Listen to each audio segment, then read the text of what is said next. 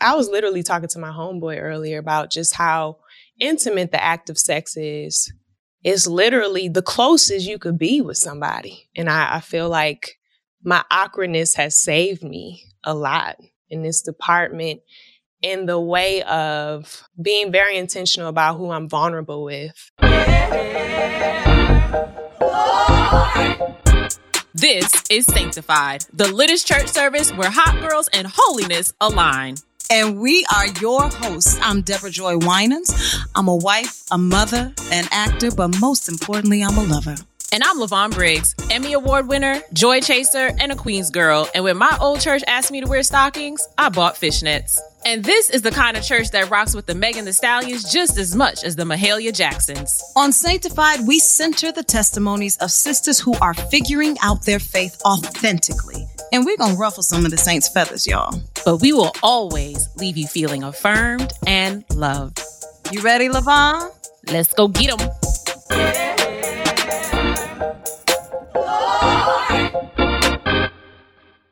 Levon. DJ.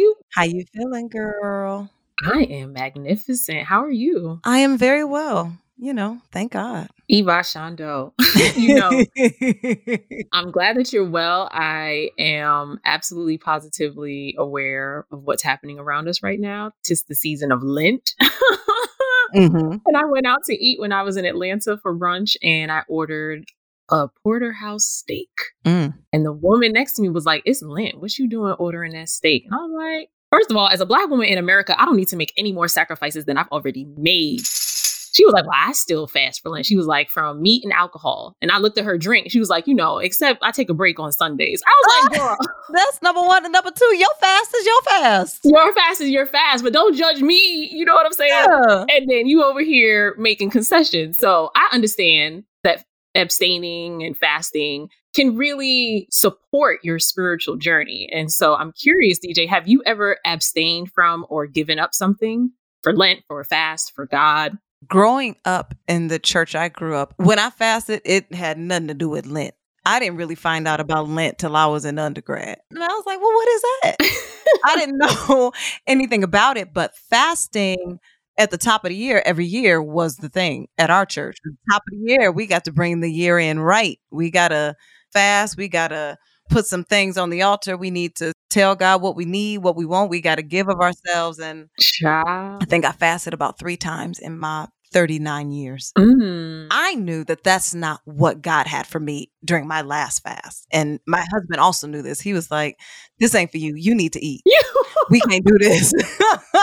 and so I had to learn that when I really felt like I wanted to give something to God, it didn't always have to be food. Mm-hmm. I could set aside time and be like, you know what? I'm not getting on social media right now. I've made a mm. practice of getting up every day and checking this. So I'm not going to do that. I'm good for a digital detox. Look. Well, you know, I always love to talk about my holiest Pentecostal phase, honey. And for that Good Friday, Holy Saturday, Easter Sunday, we would fast only water all day Friday, Saturday, and then Sunday we would break that fast with this really special soup that our co-pastor would make and that's how we would do our sunrise service. So it was like really beautiful and done in community, but I don't really fast per se when someone's like you need to be fasting right now. There are things to abstain from. Mm-hmm.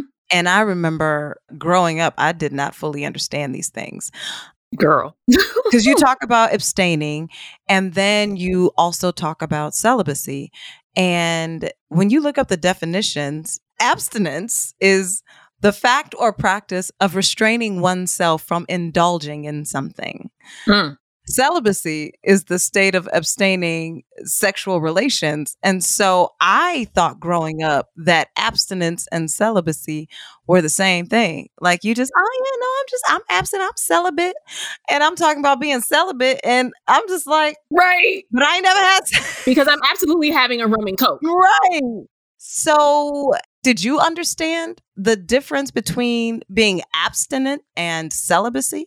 Absolutely not. I was definitely using the words interchangeably.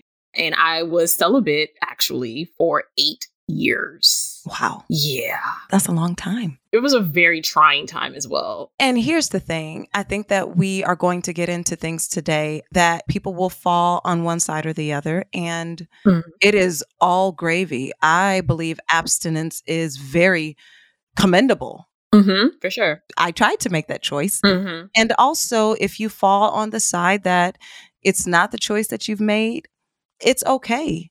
There is nothing wrong with either.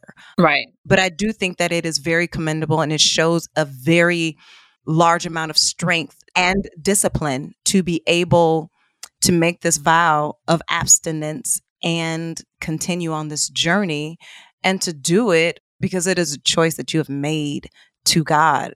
And if that's not the choice that you've made, you may be like me, sis, and, and you didn't fully make it.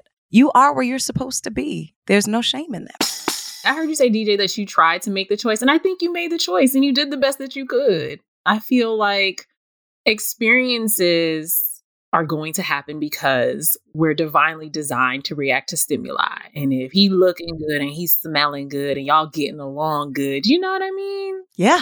Your, your loin's gonna start to tingle. I Okay. know exactly what you mean. And so, because those urges and those desires are natural and God given, I feel like experiencing shame around sexual experiences actually prohibits us from fully knowing and loving God. Because if you don't love yourself, you can't say that you love God. And I think that shame is such a horrible part of our acculturation in the church because shame doesn't come from God. That shame comes from people. And that kind of shame imposed by people, namely Christians, in the name of God, is so damaging. And as Christians, we're supposed to be like Christ, right? Well, Jesus didn't shame us around sex and sexuality. and trying to attach your morality to what you do or you don't do with your body does not work. It really doesn't. You can have all the sex in the world and actually be a good person. You can have zero sex and be a terrible, unkind person. And so the idea that our morality is attached to the things that we do or do not do with our body can lead us into just some myths and misconceptions that are happening with this sort of taboo subject. And child, there are many. Look, the idea that God is through with you if you have sex Mm. Or engage in some sort of sex outside of the covenant of marriage, hmm if he was if he was through with me, I wouldn't have a life. We wouldn't be on sanctified. Girl, that is such a myth to think that if you have sex outside of the covenant of marriage that God is no longer on your side. right. The Bible is full of people that prove that Child. that that's not true. There is David. hmm Bathsheba was somebody else's honey. Uh, you've got Rahab. Mm. There are so many people that show you God loves you regardless of what you are doing or not doing with your body. Period. And so that just doesn't work to me. It doesn't because ultimately it comes down to trying to control people. And that brings me to our second myth, which is that abstinence only teachings will keep young people from having sex. T- As a former youth and young adult pastor, can confirm that does not work. not sharing all of the facts with young people is having devastating consequences in the US. Teaching young people about abstinence is good, right? And so is teaching them about contraception and sexually transmitted diseases and infections. They need all of the information so that they know what they're stepping into if they decide to be sexually active. Mhm. Also, according to data from the Sexuality Information and Education Council of the United States, the top 15 states with the highest rate of teen pregnancies all teach and emphasize abstinence only. Out of those states, seven don't require sex education at all. So you just don't know what's going on with your body. Additionally, 12 out of the top 15 states with the highest rate of teen pregnancies are located in the southern part of the US. It's something about that Bible Belt, child. Mhm. Some they be trying to make it a chastity belt, and it just don't work that way. Because whether you teach children about their bodies or not, they're going to discover sex and sexuality because it's natural. So let's help them make the best decisions possible. Exactly. Set them up to succeed. Don't set them up for failure. It's just don't do it, but don't do it or what? Right. What can happen? What's going on? Help me understand my body. I think that's a lot of what we missed growing up. It was always don't do this. This is a sin. Tell me about this body that God made. My whole body's not a sin. That part. God made me. Really quickly, DJ, have you and your husband talked about how you're going to talk to your son about sex and sexuality? We're going to be real with him. Love it. Because I think that we've seen how not being fully transparent and honest, how that has not gotten people where they want and should be. Mm-hmm. I mean, even talking about a husband, a, a, lot of times I think we were taught that abstinence is gonna get you a good husband. Child, keep your legs closed. God gonna send you a husband, and a good one. I 100% believe that when you make this vow and you stay disciplined and dedicate this time because you feel like this is what God is calling you to do, Mm-hmm. I do not believe you're going to miss out. I believe that whatever God has for you is going to be great. So hear me when I say that I believe that 100%. I also believe that if that is not the choice you've made, that does not mean you are condemned to not have a good husband. Your husband gonna be janky and your kid gonna be terrible and you gonna be, you know what I mean? Ashy. So I think it's just this idea, this myth that is attached to if you do this, then you will get this. Right. That also sounds very conditional right now i think we're just trying to debunk the fact that if you do this you just going you going to get this man and that's just not the case i think it's been used to make women conform to a certain image that people have seen us as instead of letting us be who we truly are that part you know yeah i do know in fact I know we're talking about if you choose this or you don't choose this, but I also think there's like an in between. It's not necessarily either or, it's a both and. Because even if you make the choice, there's a spectrum, right? Of like, I'm totally abstinent or I'm like totally sexually active. I'm thinking of two of my really good friends from college. They were both virgins and spiritual leaders in our community. And we just knew during their courtship that they were going to get married and have like the big fat wedding. And it was going to be, you know, the Holy of Holies. We were staying at the church uh, working on a play, and I went out to run some errands. And when I came back, I went upstairs to a room that I would stay in in the building, and the lights were off. So I didn't think anyone was in the room. But when I turned on the lights, them two virgins was on the bed, child. Now they weren't, you know, having sexual intercourse, but they was doing something, child. And I was like, well, well, well, what have we here? even though they were these, they were like couple goals to the Christians on campus, right? It still went to show that it doesn't matter how quote unquote holy you are, how righteous you are, how much you are like the spiritual leader, your loin's still to tingle, child. And so it really will help us to redefine and expand our understanding of abstinence, celibacy, sexually active, inactive, in between. Like, what we doing, child? How we going to do this a little bit better for the folks coming behind us? Absolutely. And I think one of those things in sort of redefining what this can be is recognizing that this choice is made between you and God. Mm-hmm. And it should have absolutely nothing to do with how anybody else will perceive you. It is a choice, a decision that you consult God about. Right. And if you're making it because so and so gonna see you and they gonna wonder where you been and what you did and so you don't want to have to lie and so you got to make this choice no no no no no no no you cannot make choices about your life mm-hmm. based on what other people think and feel. My god preach. You can't do it. I did it for a long time. And then what you end up doing is when you feel like you did fall short or you made a mistake you kind of go into a hole because you don't want to bring shame to them and you don't want them to find out you're not the perfect person that they thought you were. And so then you sort of hide out and then you feel shame. You know, that might make it easier for you to do it again. Or then you feel like you you find ways to cover it up so that they'll never think it and they'll never guess it. And so you live in this whole life that's a facade. Right. That's not a life to live, honey. No, it's not. Or I can think of times where I felt like I wasn't living right, you know, quote unquote, or I was backsliding and I wouldn't go to church. I was like, they're going to see it on me. You know, my pastor would call me and be like, you wasn't in church today. Where you at? What's going on? And those are the times when we should be leaning into our community and debunking this second myth. I think will help us to do that, right? When we know that God knows and understands our body's natural urges and desires because God gave them to us to be lived out in healthy, consensual, adult, pleasurable ways. You know, sex is one of the taboo things that many of our parents and church leaders rarely, if ever, discuss with us beyond don't do it or you're going to hell.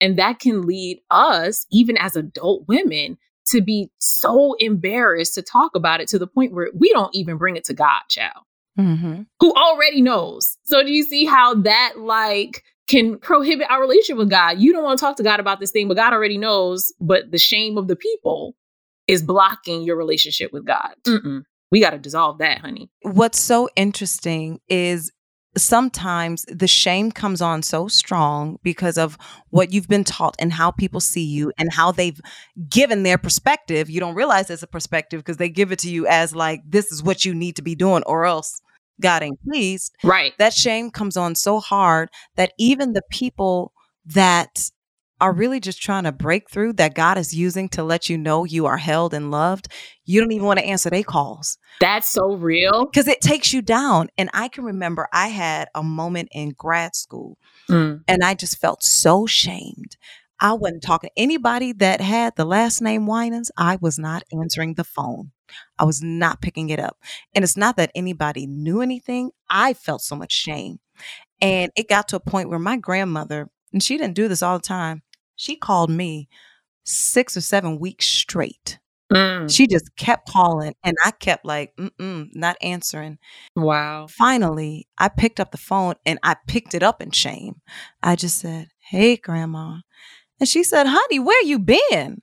I said, Oh, just here in school in LA. And she was like, I've been trying to call you to tell you I love you. Aww. I love you. And when I tell you I was in tears, Lavon, shame is not God given. It is man made and it is not designed for us to flourish and succeed.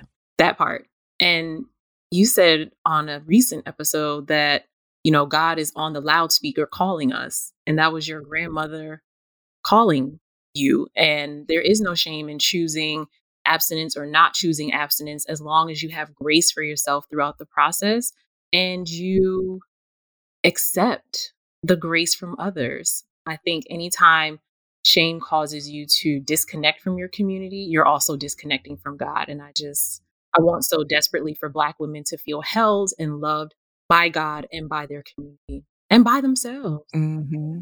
That is the beautiful thing. I think that um, once you are able to recognize what shame is and that God is not a part of it, that is when you can really open your eyes and see you for who God has truly made you to be and love it. It took a long time for me to really see that and love it. Ooh, child. And so our testifier today, I'm excited to have. I think she is absolutely wonderful, and I think that she is flourishing in the choices that she has made. Today, we have Whitney Davis, who is the Christian comedian who has Instagram and stitches with her hilarious videos about relationships.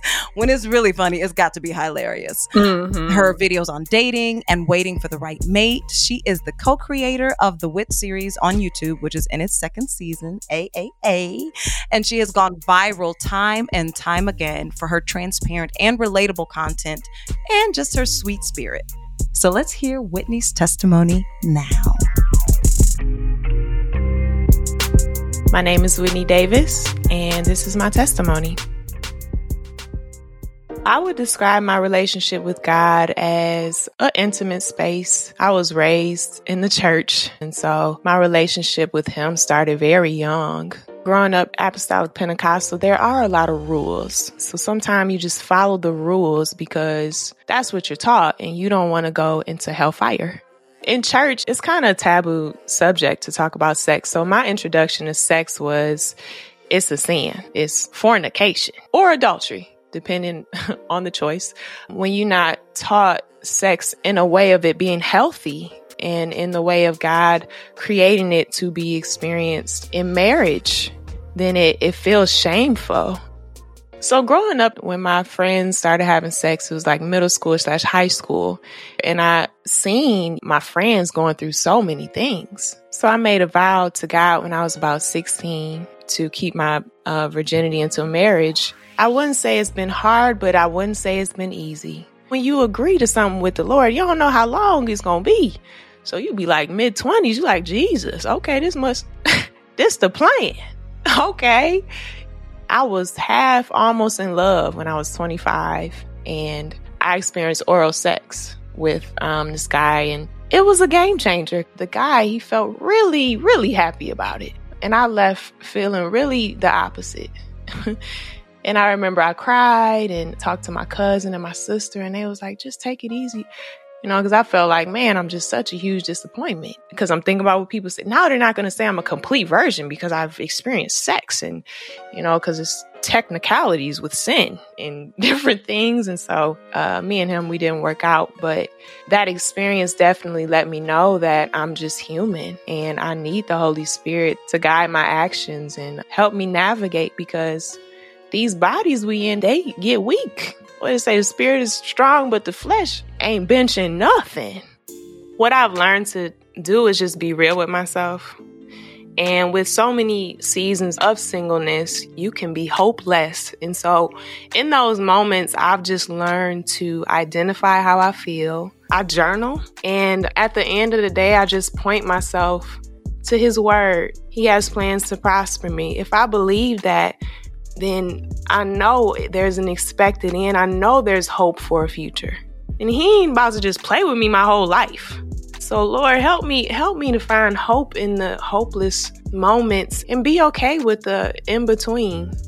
So I would encourage the person who's deciding to be abstinent to know that your worth does not settle in what you've experienced. Get to know yourself, get to love yourself, be patient with yourself, kind to yourself because God has you on this journey for a reason and it's really protection. Just knowing that you're worthy of God's promise and knowing that He's faithful to deliver just what He said, letting patience have a perfect work, that you will be entire, wanting nothing. And I feel like that wanting nothing includes in the bedroom. So stay encouraged, whoever you are. My name is Whitney Davis, and that is my testimony. We'll be right back with the fellowship after this.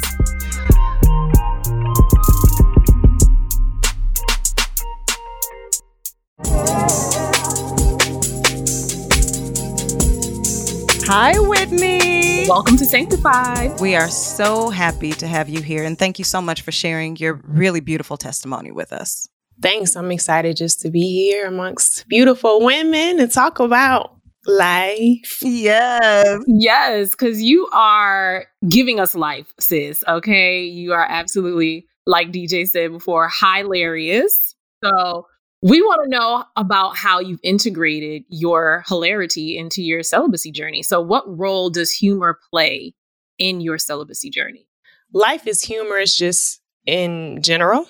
I'm just really good with making light of situations that can be serious. Yeah, the Bible says that laughter is medicine for the soul, child. So, I believe, sis, you need a community that understands you, that can rally around you because where do you find the strength? And I say this as a woman who 100% tried. And it took me later on in life to kind of come to grips with where I was and what God has for me and what my life is like. And so, where do you find the strength? Where do you draw the strength from?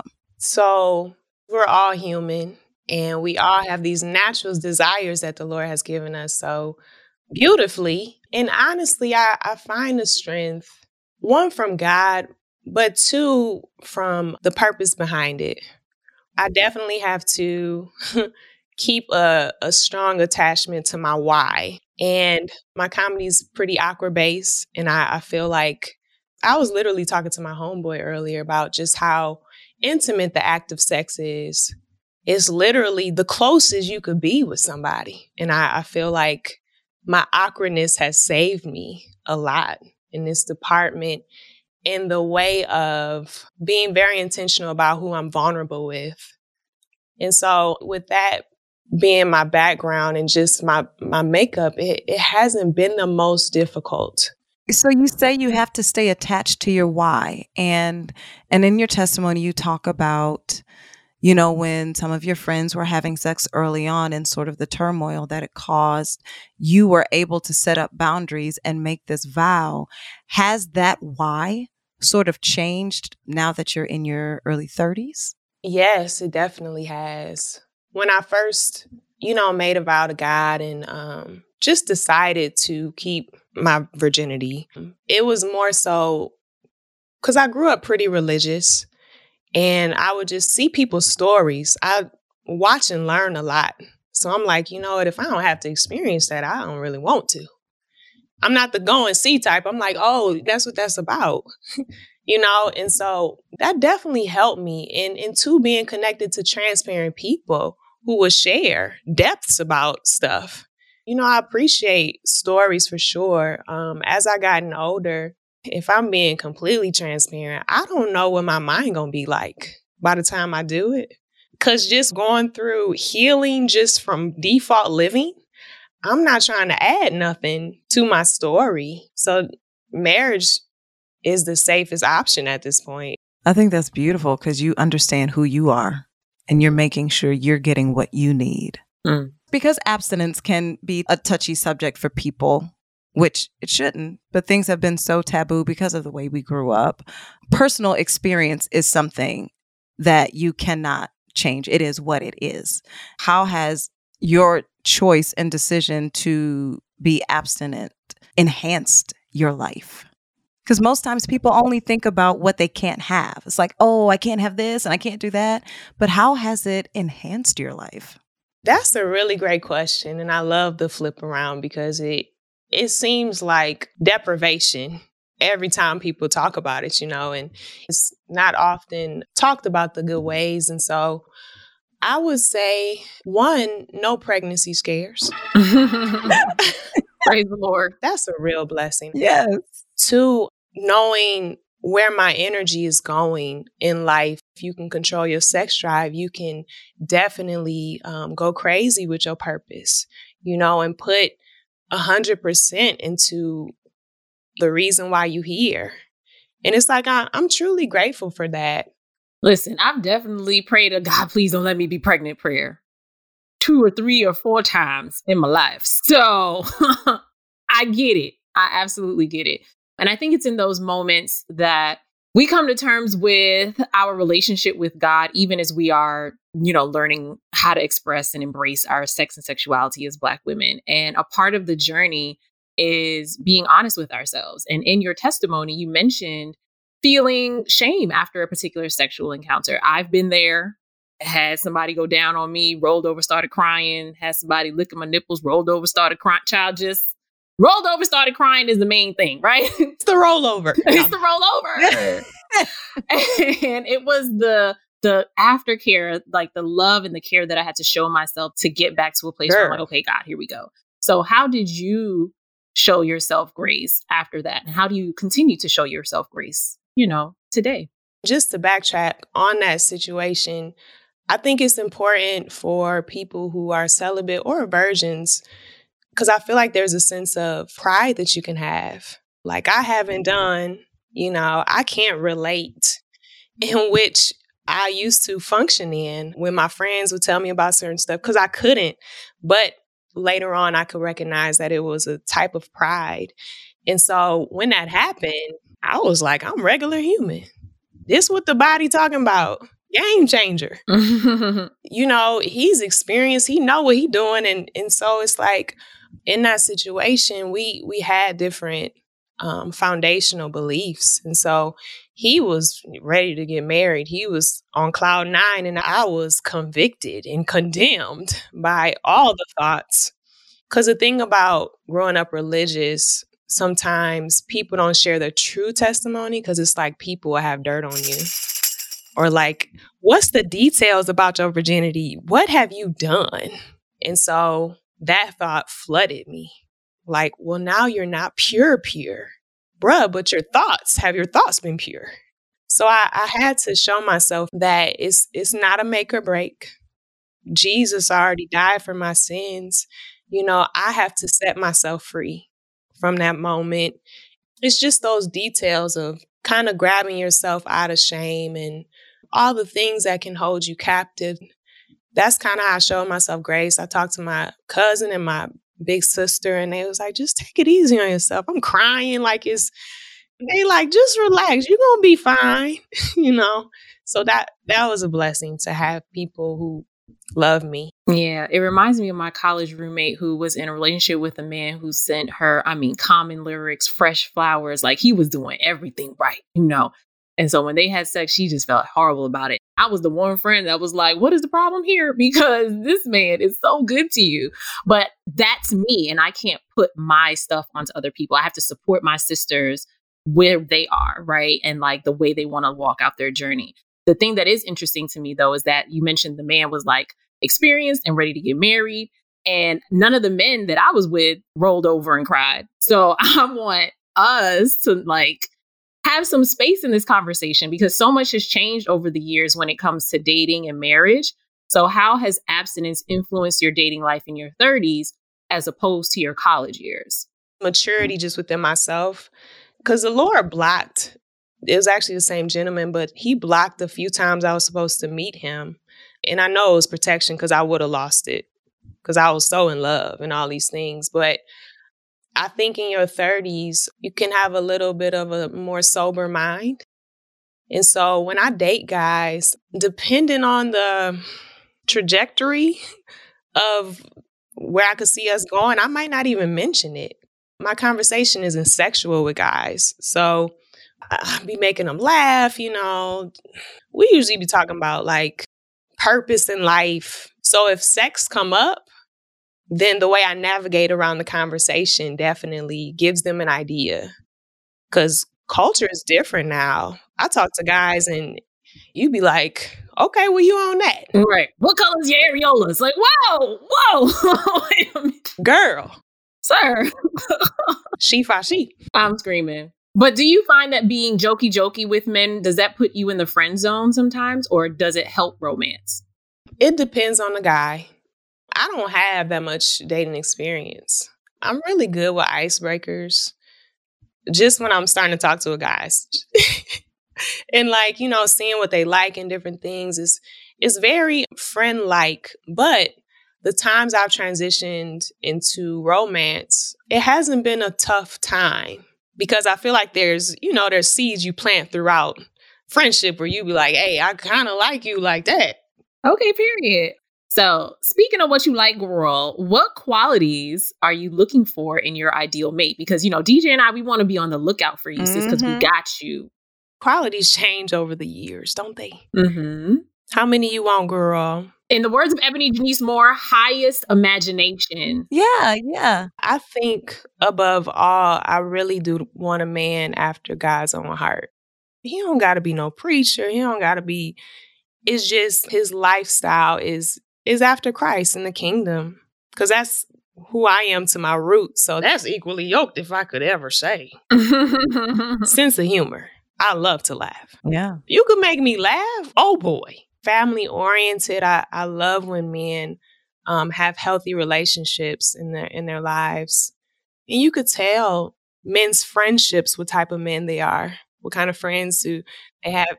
Can they maintain relationships? Just friendships. How do they treat their parents? And then too, it's like be passionate about what you got going on in life.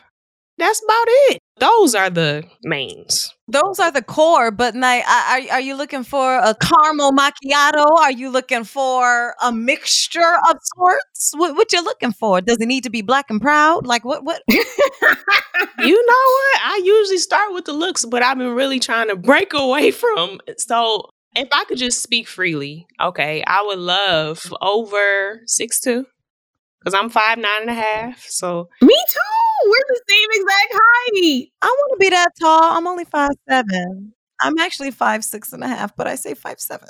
and you're the average woman's height. So with heels, you Gucci in the crowd. Uh-uh. See, no, don't take that from me, Whitney. The average woman's height is like five five. You know what? You right. I'm five six and a half.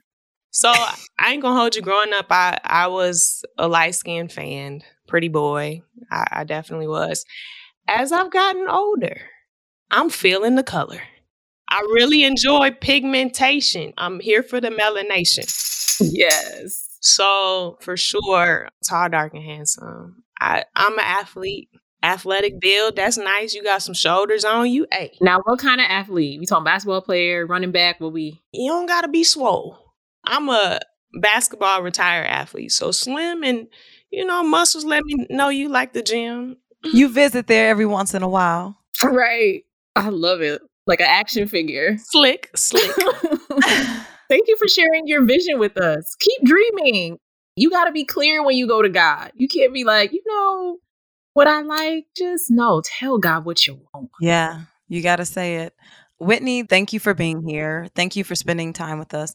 Thank you for being transparent. Mm-hmm. Thank you for just being real. I think one of the biggest reasons why I said yes to this was because I felt like a lot of times, at least for me growing up in church, there weren't enough honest, real conversations. And I think it allowed me to think differently of myself because I was just in this mist of bad information about who God was. And so to have honest conversations has been the goal. And this is really, really lovely. And you're just a really beautiful soul. Thank y'all so much. This has been a, a blast. And thanks for creating a, a safe space for comfort to be felt. It definitely feels warm and non judgmental and just clear atmosphere. So I'm grateful for that for sure. You're worthy, beloved. We really enjoyed you. Truly. Many, many thanks to Whitney. We're going to take a short break, but coming up next, it's offering time.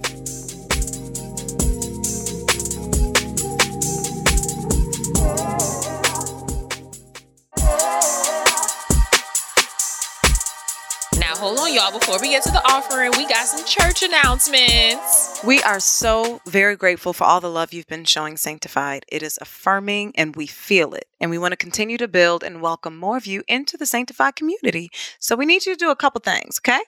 Number one, please tap the follow button so you are notified of everything we do over here at Sanctified. Numero dos, don't forget to rate us on the Spotify app. Tap the star and give us five of them things, child. And tap that bell so you are notified as soon as a new episode is released. All right, all hearts and minds are clear. That's it for our church announcements. Let's get into the offering. It's offering time. Here at Sanctified, we do offering a little differently. Offering time at Sanctified is where we bring affirming words to offer to you. And today was such a beautiful, robust episode. Whitney is so funny. So I'm so grateful that she came and shared and was just so open and honest and thoughtful. I want our listeners to know that if abstinence is your choice, that is beautiful. Mm-hmm. If abstinence was your choice and you feel like you were a bit derailed, that is also beautiful. Mm-hmm. And if abstinence was not your choice, that is beautiful. Yes.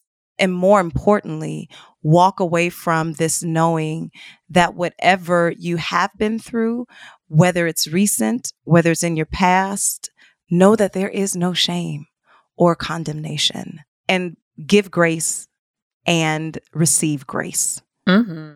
Yeah, because grace abounds. There is an abundance of grace. And it's in the same vein that there's an abundance of grace that you get to revisit your why. That's my offering for today is to encourage you, beloved, to revisit your why. Really get quiet and go inward and reflect. Maybe even journal during your prayer time or during your meditation time and revisit. Perhaps you started this journey when you were in high school or college or grad school. And now some years, maybe some decades have gone by. You're not the same person that you were those years ago. And so, what has changed about you? What has changed about your desires? You get to take time to be inquisitive and nosy about yourself. Yes, the scriptures are sacred. yes, the doctrine helped keep us on the straight and narrow during a particular time and season, but also what is God trying to expand in our worldview and in our personal walk as we shift forward and mature. Thank you so much for joining us on Sanctified today. Yes. And please come on back and get sanctified with us next week and bring a sister friend. Or two. Or three. Also, and email us at sanctified at unbotherednetwork.com to let us know what you'd like to hear us talk about. And remember, beloved, you are worthy.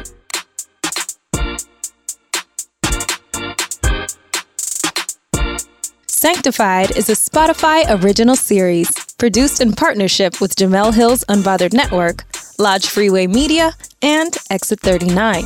Hosted by Deborah Joy Winans and Levon Briggs. From Unbothered Network, Lodge Freeway Media, and Exit 39, executive producers are Jemele Hill and Evan Dick. Head of content for Unbothered is Christina Tapper. Head of network production and operations is Rich Berner. Creative producer is Ashley J. Hobbs. Editor is Ayana Angel. And associate producer is Rachel J. Pilgrim. From Spotify, executive producer is Christina Tapper. Creative executive is Grace Delia. Senior program manager is Jessica Dow. And program manager is Jenna Lonergan. Special thanks to all the cross functional teams at Spotify that helped bring this program to life. This episode includes original music produced by Cheyenne G. New episodes of Sanctified come out every Wednesday only on Spotify. So be sure to hit that follow button so you never miss an episode.